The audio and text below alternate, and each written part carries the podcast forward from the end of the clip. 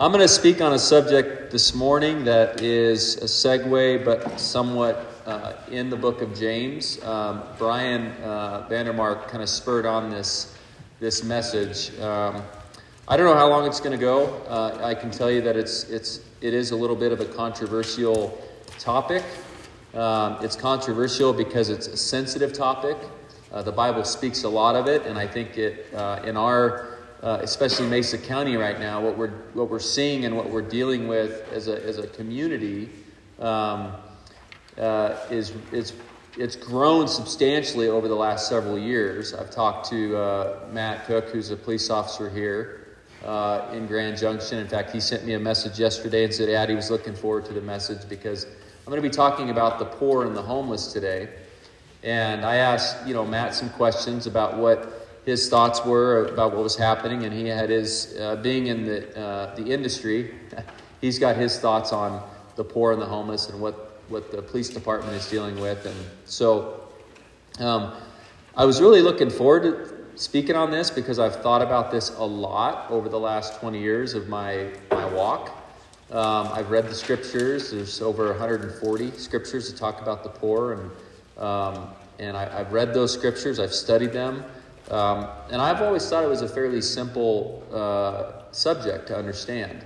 Um, some of the questions or some of the statements that would come to my brain when I would talk, think about the homeless or think about the poor would be uh, that you know God will help those who help themselves, which is not in the Bible, but that's that's uh, something that's often often said when it comes in relation to the poor, that God will help those who help themselves. Or um, my thoughts sometimes were oftentimes homelessness um, is a result of poor choices in someone's life. Um, and I'm speaking, I, I got to understand, there may be some rabbit trails that go on on this because I'm, I'm somewhat passionate about my belief on it. Um, and I feel like I'm pretty biblically astute when it comes to the subject. But when I'm talking about the homeless or I'm talking about the poor, you know, our picture that you see is America. Okay, I want you to understand that. Like what you see on a day to day basis as you're driving down Ute or Pitkin or Grand Avenue, or if you're in Denver going down Colfax, you're, you're seeing America. Okay? We're a very tiny spot on the globe. So I want you to think about that while we're going through this today. Another thought is that drugs and alcohol oftentimes play a major role in that lifestyle. Um, and then uh, oftentimes I hear this that most homeless are lazy and would rather lay in the park all day than go and get a job. Now, if you haven't had those thoughts, or you say you haven't had those thoughts, I might challenge you a little bit on it. I think a majority of us would probably have had those thoughts when it came to homelessness or the poor, especially in America. So, as I begin to think about this and put some real deep contemplation as I'm driving or just sitting there staring up at the ceiling, some other thoughts came into my head. Like, what if these people uh, that are homeless or that are poor don't know how to help themselves? What if, what if they're just ignorant? They're lacking the knowledge on the ability to help themselves. What if someone was raised by an abusive father or an abusive mother, and that's just the cards they were dealt? I mean, we, we adopted a little girl. Um, who uh, is a porter now, and her biological mother and father, um, I would venture to say, has a much higher probability of becoming homeless than, say, one of my children, based on their uh, situation from the time that they were brought up in the foster care system. Those are real issues that I think we need to think about and talk about as we talk about this subject.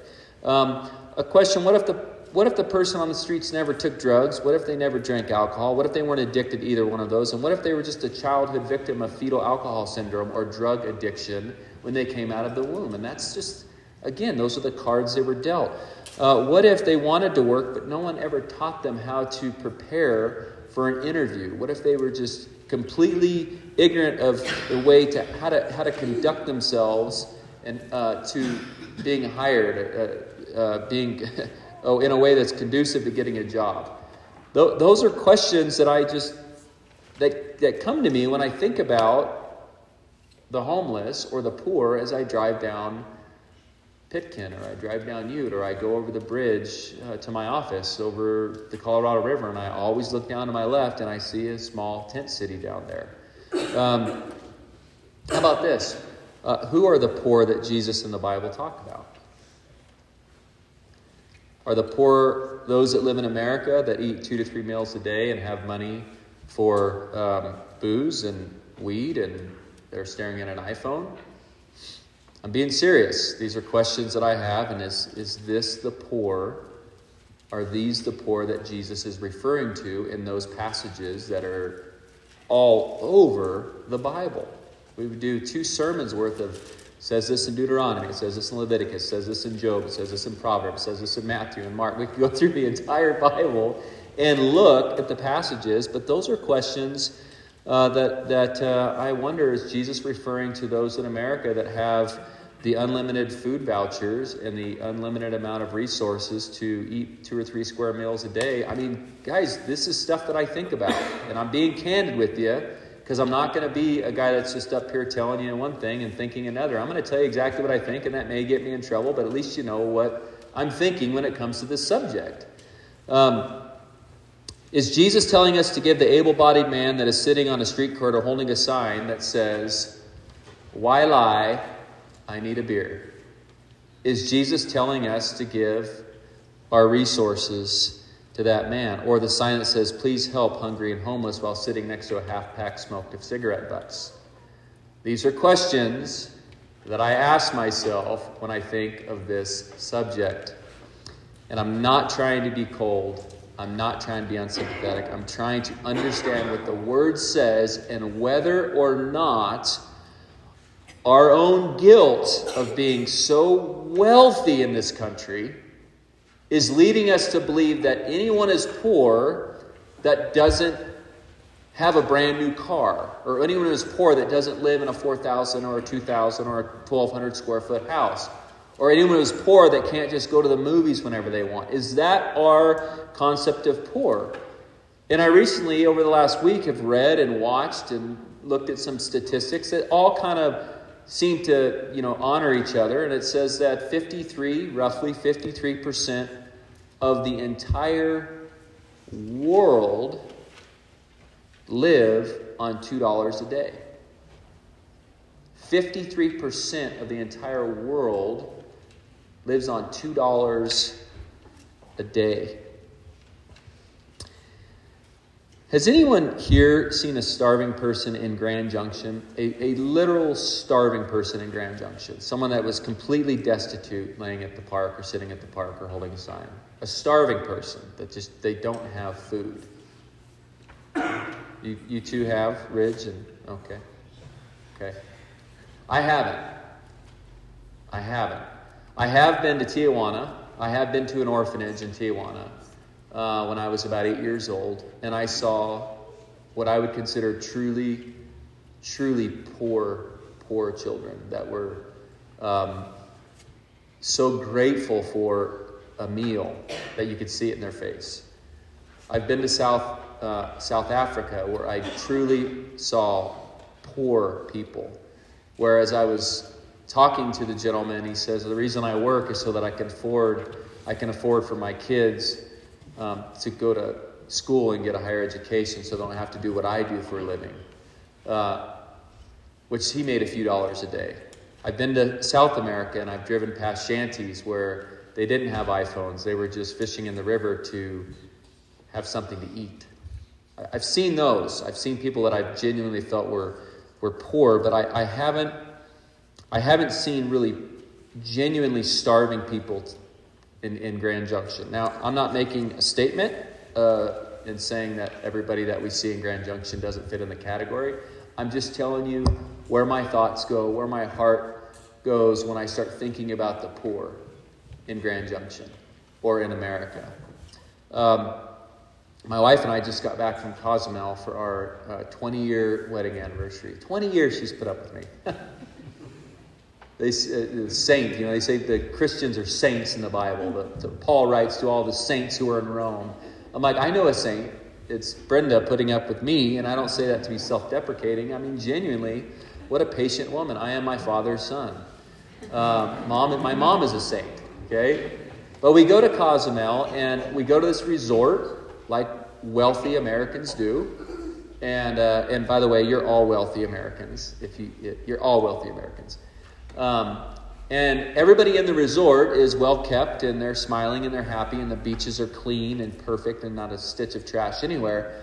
But then you get off the beaten path in Cozumel, Mexico, and that's what we like to do when we go on vacation. I don't want to just sit in the resort between the fenced areas of the beach and the buoys 50 yards out. I don't want to go. I want to rent a scooter and I'm going to drive around and I'm going to turn left where the person I talked to earlier said, don't go in these certain parts of town. And I'm like, well, that just told me go to these certain parts of town. So I get on the scooter and I've got this bright pink scooter. Brenda stayed back at that day. I had this bright pink scooter, and I think the guy was making fun of me, but I didn't care. It was a scooter, and it was fun.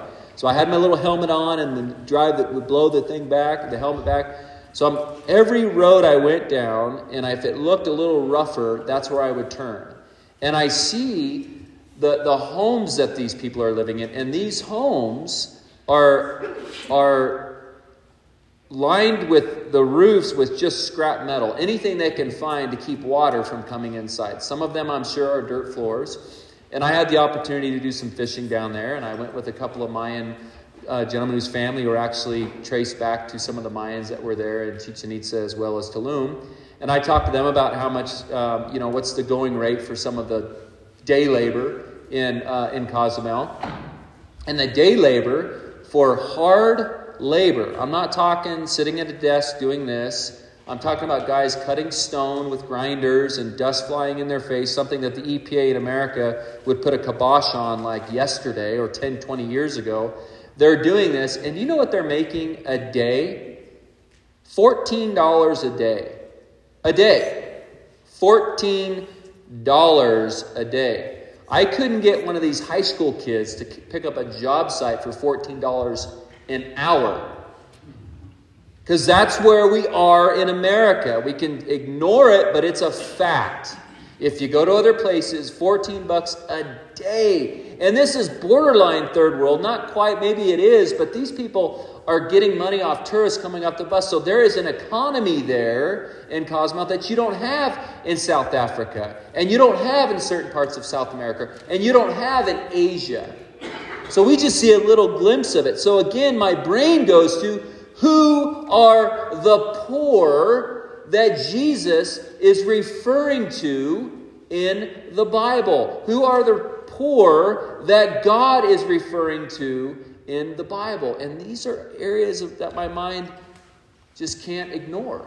Because I want to know. I want to know what has God called us to do as a church so we don't get caught up in this false belief of who it is we're actually supposed to be helping or how we're supposed to help them. So that was a long introduction, but that was my introduction. So I decided to look in the New Testament and see what the overall concept is as it relates to the poor and the brother or sister in need. And I'm hoping that we can look at the scripture and we can take our ideology as it relates to that subject. We can take that ideology and implement that into our lives, implement that into our thoughts, into our heart, and how we help people, and why we help people, and the responsibility of those that we help.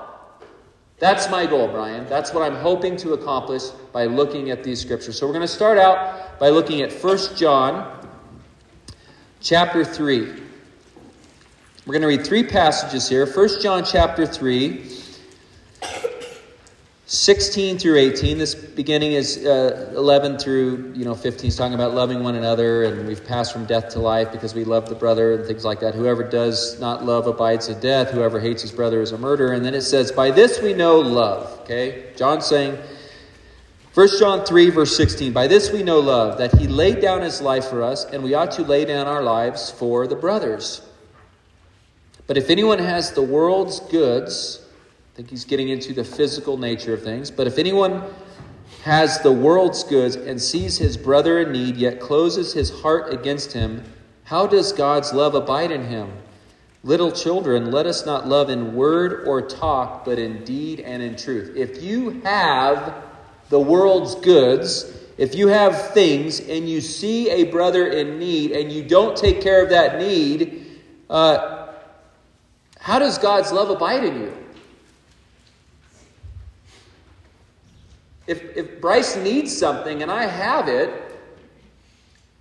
and I don't help, how is God's love abiding in my heart? Okay, let's look at another passage. James chapter 2.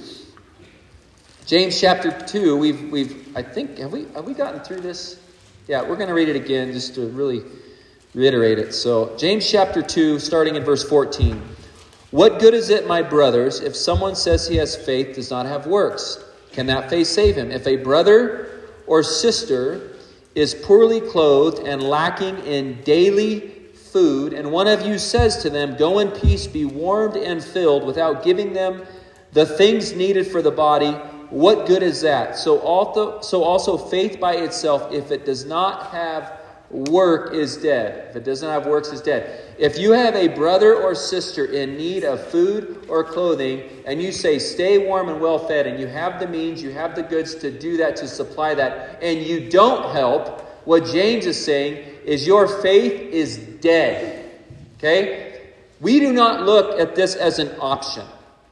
If somebody in our church body, according to 1 John and James, is in need of something, you will be filled here.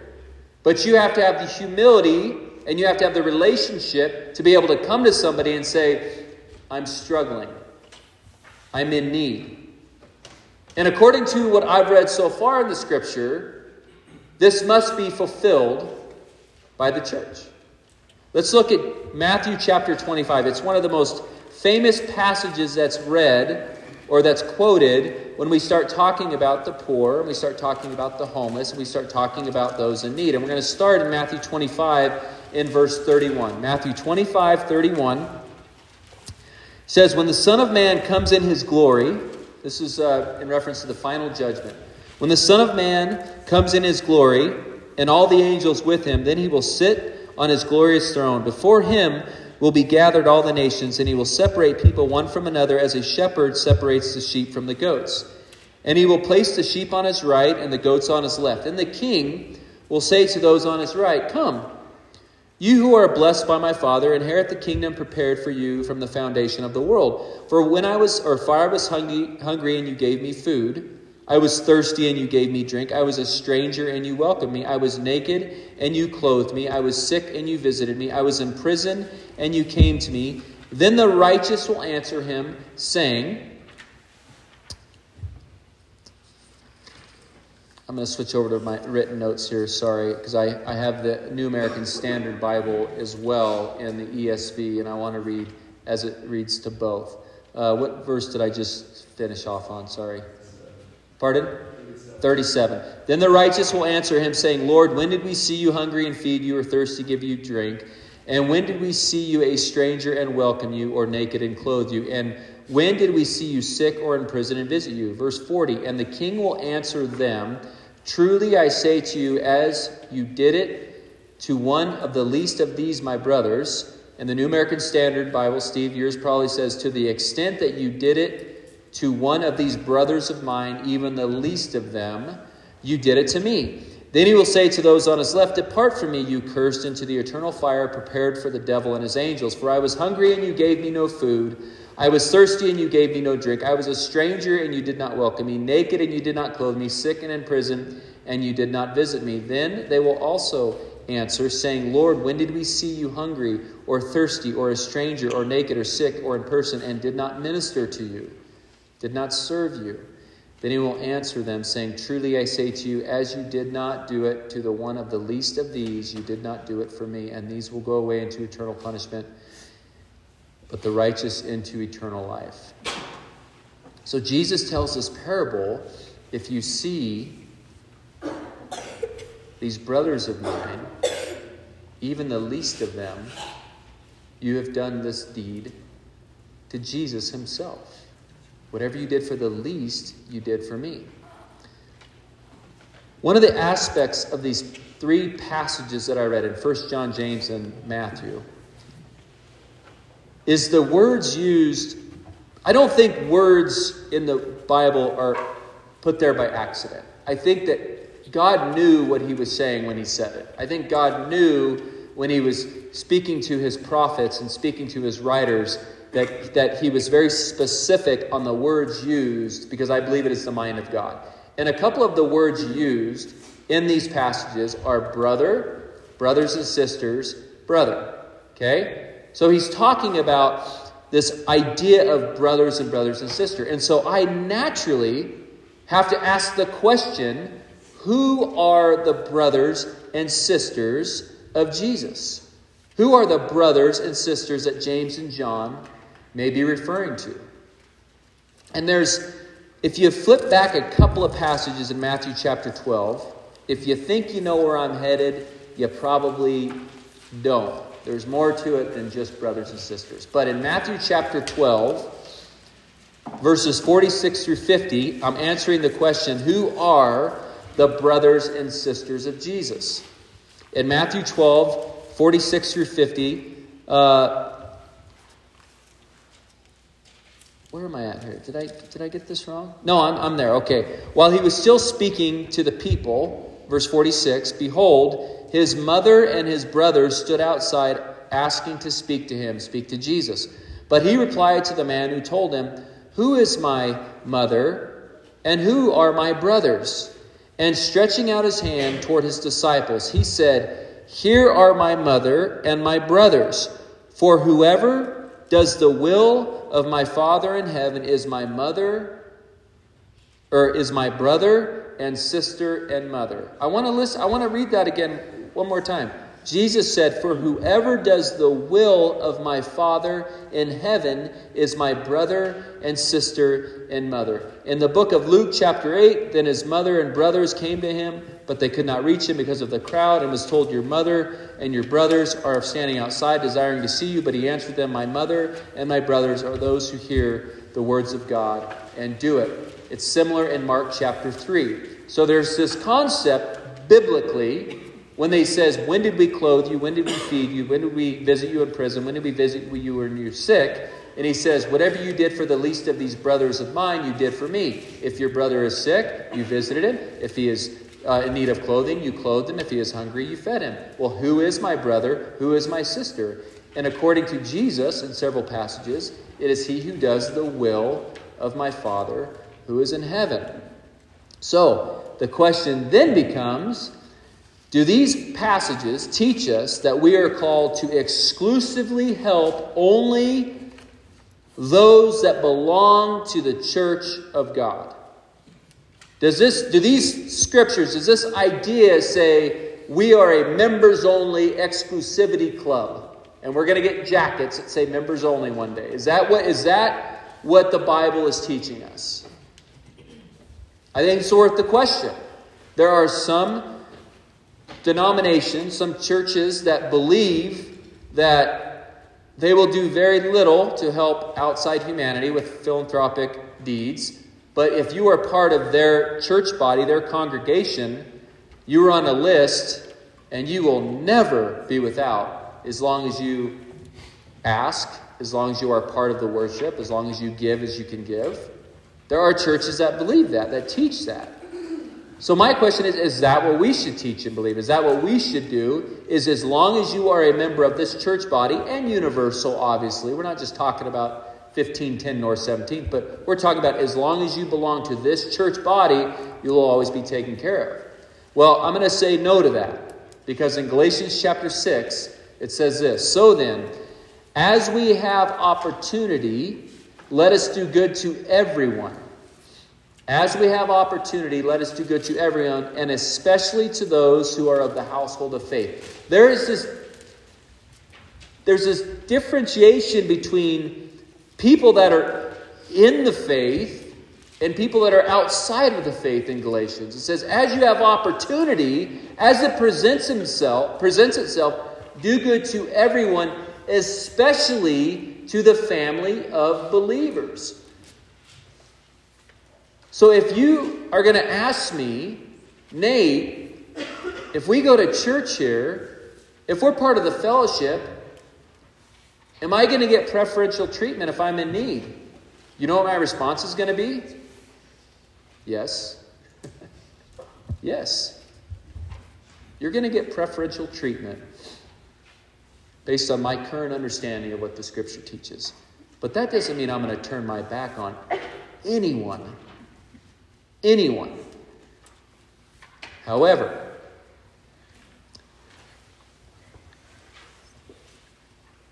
there are some uh, stipulations I want to discuss.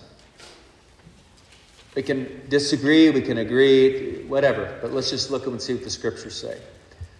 About 10 years ago, I was having a conversation with a man uh, about similar subjects, uh, and we got on to um, qualifications of elders and deacons within the church body. This is what Titus says, this is what Timothy says. And he brought up, as the conversation went on, he brought up this passage in James. Uh, we've looked at this passage already, and I believe it says that religion that, and I'm going to, there's several different versions, but religion that God sees as pure and faultless is visiting, uh, a lot of people will say taking care of, but it's visiting widows and orphans in their distress, and to keep oneself from being polluted by the world. So it says that religion that God sees as pure and faultless is visiting, is the original, uh, I believe is what it says in 127 is to visit orphans and widows in their affliction or in their distress. Okay? Uh, some have said it's taking care of widows and orphans, and we can look at the word visiting and taking care of, but it's basically looking at widows and orphans and taking care of them or visiting them in their distress and their affliction. And I said, you know what? Interesting is that there are, we were talking about qualifications for elders and deacons. You know, there's qualifications for widows? Raise your hand if you knew that. Good. A few. a few. The Bible actually gives Timothy in 1 Timothy chapter 5 qualifications to be put on the list of widows. Now, before we get too far into this, I want to remind everyone I didn't write any letter in the entire Bible. God did not say, however long ago, Nate, I want you to write a book. I want you to write down what I said, put it in print, distribute it to millions of people. I, I, have had this not as long as mo- some of you have had this book. This book goes back a long way, the Word of God. This is what Paul told Timothy in the first letter that he wrote to him in 1 Timothy chapter 5 verse 9. He says, he's giving instructions about the church. Do not rebuke an older man. Honor the widows. Look at verse 3. 1 Timothy 5 3 says, Honor widows who are truly widows. Okay? What does that mean? And you go to verse 9. Actually, no, I'm just going to read it. I'm going to, we, got, we have time. We have time. We have time, Brian. We're good. Okay. Honor widows who are truly widows, but if a widow has children or grandchildren, let them first learn to show godliness to their own household and to make some return to their parents, for this is pleasing in the sight of God. She who is truly a widow, left all alone, has set her hope on God and continues in supplications and prayers night and day. But she who is self indulgent is dead even while she lives. Command these things as well, so that they may be without reproach. Talking about the widow. But if anyone does not provide for his relatives, and especially for members of his household, he has denied the faith and is worse than an unbeliever. But if anyone does not provide for his relatives, and especially for members of his household, he has denied the faith, the faith and is worse than an unbeliever. The other word used there is infidel. Okay? Verse 9 Let a widow be enrolled, let a widow be put on the list of widows, as some versions will say. Let a widow be enrolled if she is not less than 60 years of age. Ah, there's an age limit. And having, a, uh, having been the husband or the wife of one husband, and having a reputation for good works, if she has brought up children, has shown hospitality, has washed the feet of the saints, it goes on and on to give you qualifications to be put on the list of widows. Now, we, are not going to get into the details of what that's saying and what it means and is that's cultural or not, but I find it interesting that it says that religion that God sees as pure and faultless is taking care of widows and orphans in their distress or visiting widows and orphans in their distress, and then gives a qualification of a widow. Something to think about. I look at the early church in Acts. No one had need. If you look at Acts 2:42, it says that they met together, they had everything in common, they sold uh, whatever they needed to sell so that nobody was in need. The early church, they took care of each other. There was a there was a family feeling when it came to the church. For sake of time, I'm going to look at the fact that we are a universal church, one that is uh, worldwide and not just community wide. Um, Paul is in 2 Corinthians chapter 9 is talking about, hey, when I come to you, uh, you guys have saved up money so that you can give to those in other churches and other areas that may be under persecution and that may be in need of food, and may be in need of clothing, may be in need of money.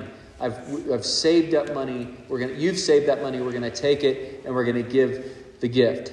So, I see in Scripture that we have a very clear directive from the Word of God to take care of our brothers and sisters in Christ. In fact, I would make a strong statement that says if there is a brother or sister in need and we know about it and we say we're not going to take care of it, I would say your faith is useless. I would say your faith is useless according to what I see in the scriptures. I'm open to an argument on that, but I cannot read it another way because James makes it very clear. If you stay stay warm and well fed and do nothing, your faith is useless. It's futile. But what about the homeless locally, the poor locally? Are we called as Christians to focus our resources and our energy toward them? Are we called by God to give money and food to them? And here's my take when you give your money to someone, you're actually giving a resource that God has given you to manage. This is my understanding. The, the money I have in my pocket doesn't belong to me. It belongs to God, and I am a steward of that. And so we can look at the hundreds of verses relating to the poor, and we're called by God to give freely no matter what. But here's where I struggle with that just genuine understanding that if anybody asks you for something outside, just anybody you don't know, and they says, "Hey, can I have twenty bucks?" and you're like, "Here you go." I've read people that have done about people that have done that. I admire that level of faith. But here's where I struggle with that. And again, you're going to see my heart. You're going to hear my thoughts out loud here. This is where I struggle with that. In Second Thessalonians chapter 3. Okay, again, I didn't write this passage. I'm just going to read it. Second Thessalonians chapter 3. Paul is writing to the church of the Thessalonians in God our Father and the Lord Jesus Christ. To the church, this is the second letter he wrote to the church in Thessalonica. Second Thessalonians chapter 3, starting in verse 6. He says this Now we command you, brothers. This is a command from Paul to the church. Okay? Some people in this world may not like to hear this, but this is a letter from Paul to the church as he was led by the Holy Spirit.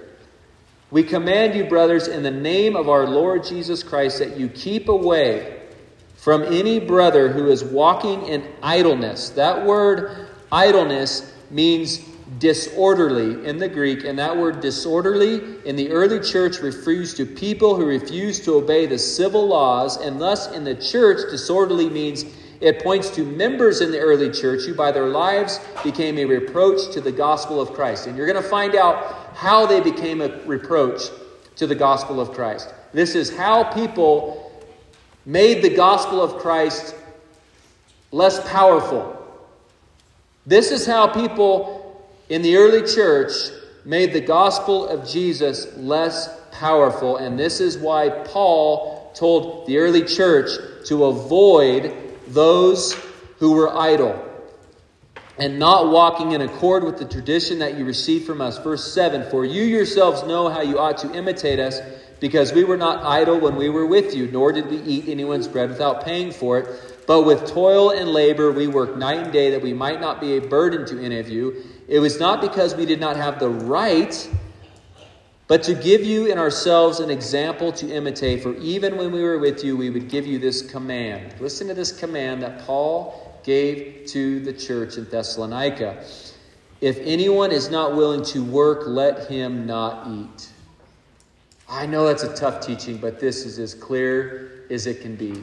If anyone is not willing to work, let him not eat. For we, were, we hear that some among you walk in idleness, disorderly, not busy at work, but busybodies. Now, such persons we command and encourage in the Lord Jesus Christ to do their work quietly and to earn their own living. It, it reiterates that prior in 1 Thessalonians chapter 4 about, about working quietly with your own hands, earning your own living.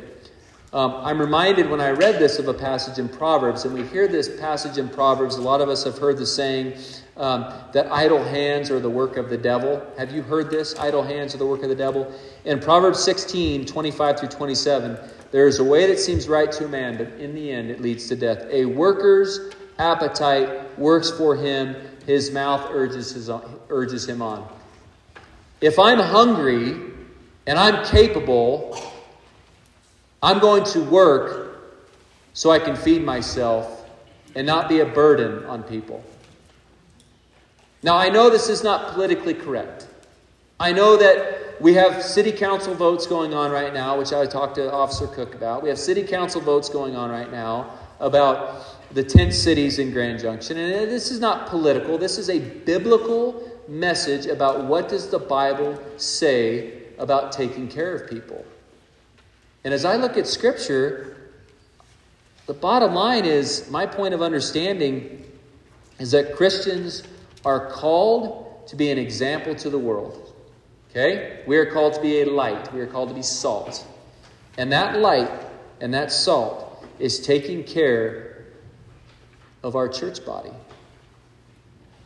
And that salt and that light is taking care of people that need help. That list of people that, what if they don't know how to help themselves? What if they were raised by an abusive father or mother? What if that person on the streets t- never took drugs, but they just were a victim of, of childhood abuse or childhood alcohol or fetal alcohol syndrome or drugs? What if that person never was taught how to interview for a job? We are called to also be a light to those people. But there's a passage that talks about dusting your feet if you present the gospel. I struggle with ministries internally that say, hey, we're going to give you and give you and give you and not teach you in return about the gospel of Jesus. Because that person that's fed and that person that's warm and they don't know about Jesus, they're still going to be on the wrong side of judgment, but they're going to be warm and well fed. So you can have food and clothing in the one hand, and you can have spiritual food and clothing in the other hand. Is that fair? Or should we just say, ah, we're just going to give and give and not care about their eternal soul? To me, food and clothing is the conduit to which we teach people about Jesus. And when someone says, I don't want that, I just want a free handout, well, let's move on to the people that want Jesus, that want to hear Jesus, because this is a temporary fix we're giving them, and we want to present to them permanent fixes. So I went over, uh, no, I'm only at 40 minutes. I figure I have two, three minutes left so I can pontificate. Um, no, I think I said what I wanted to say. Does that sound cold? Some of you are not shaking your head, so you're thinking this. What I would cha- what I would challenge, what I would challenge. We are always going to have the poor among us. But I, what I would challenge do we, do we really know what poor is? I, I, I would be willing to bet we could go to any person living on the street in Grand Junction and ask them to show us how much cash they have in their pocket, and it will be more than $2. I'd be willing to bet that. I don't think we really know what poor is here.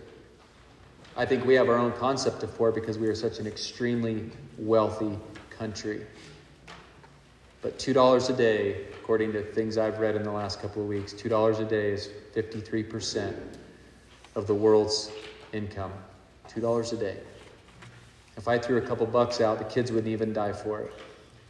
Some of them go like they go like this because it's nothing. We rent a Prime Video movie for four bucks and don't think twice about it.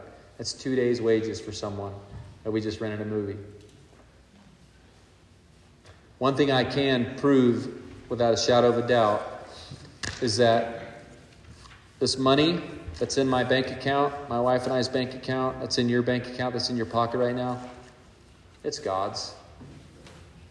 He's just letting you use it. And how are you going to use it?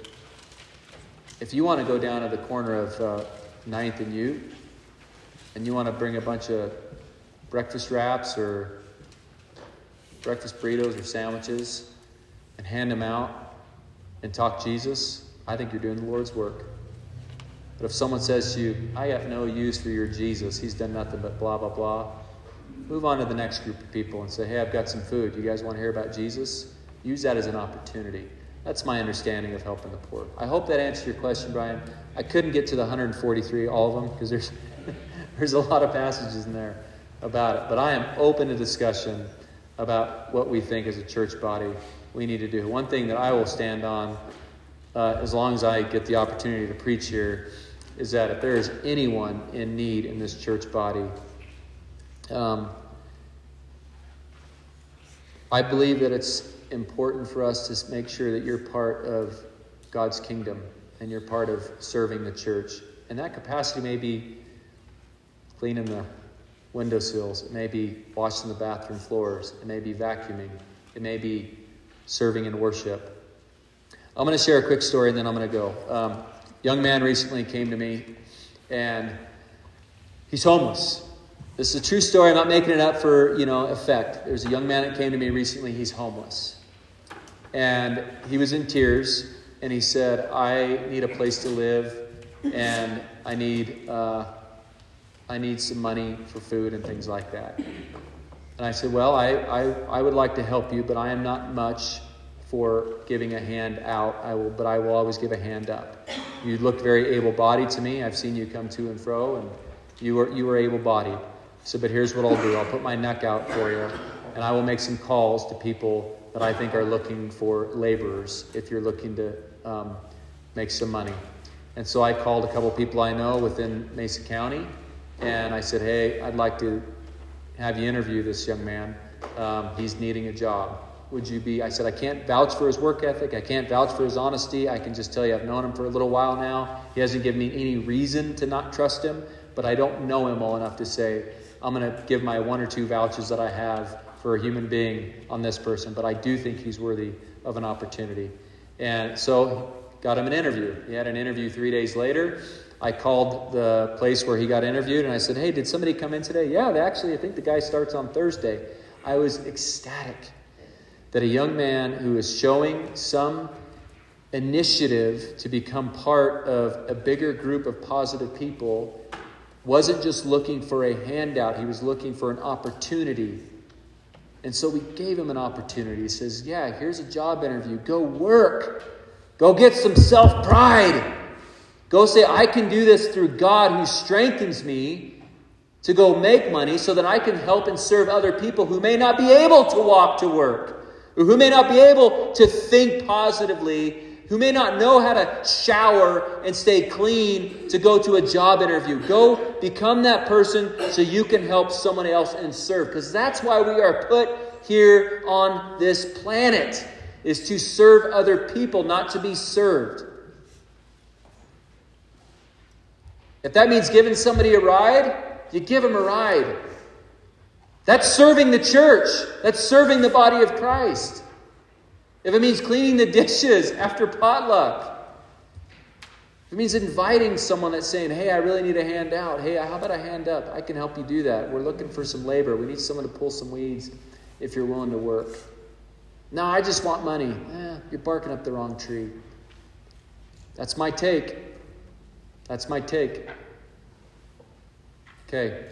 And that's in America. Guys, I, I recommend you start looking into if you're really interested about the poor. There's a lot of poor out there that we have no clue how poor. We don't know what poor really is. So, anyway, I'll stop uh, pontificating on this subject. who has communion this, this morning? Jared? All right. You know, let's say a quick prayer uh, for our community. Uh, what we're, we're seeing an influx right now of a lot of people, and my wife made a good point. She goes, maybe we have an opportunity to reach people that don't have uh, a home and they don't have Jesus. Maybe there is an opportunity for that that we need to start looking into as a church body.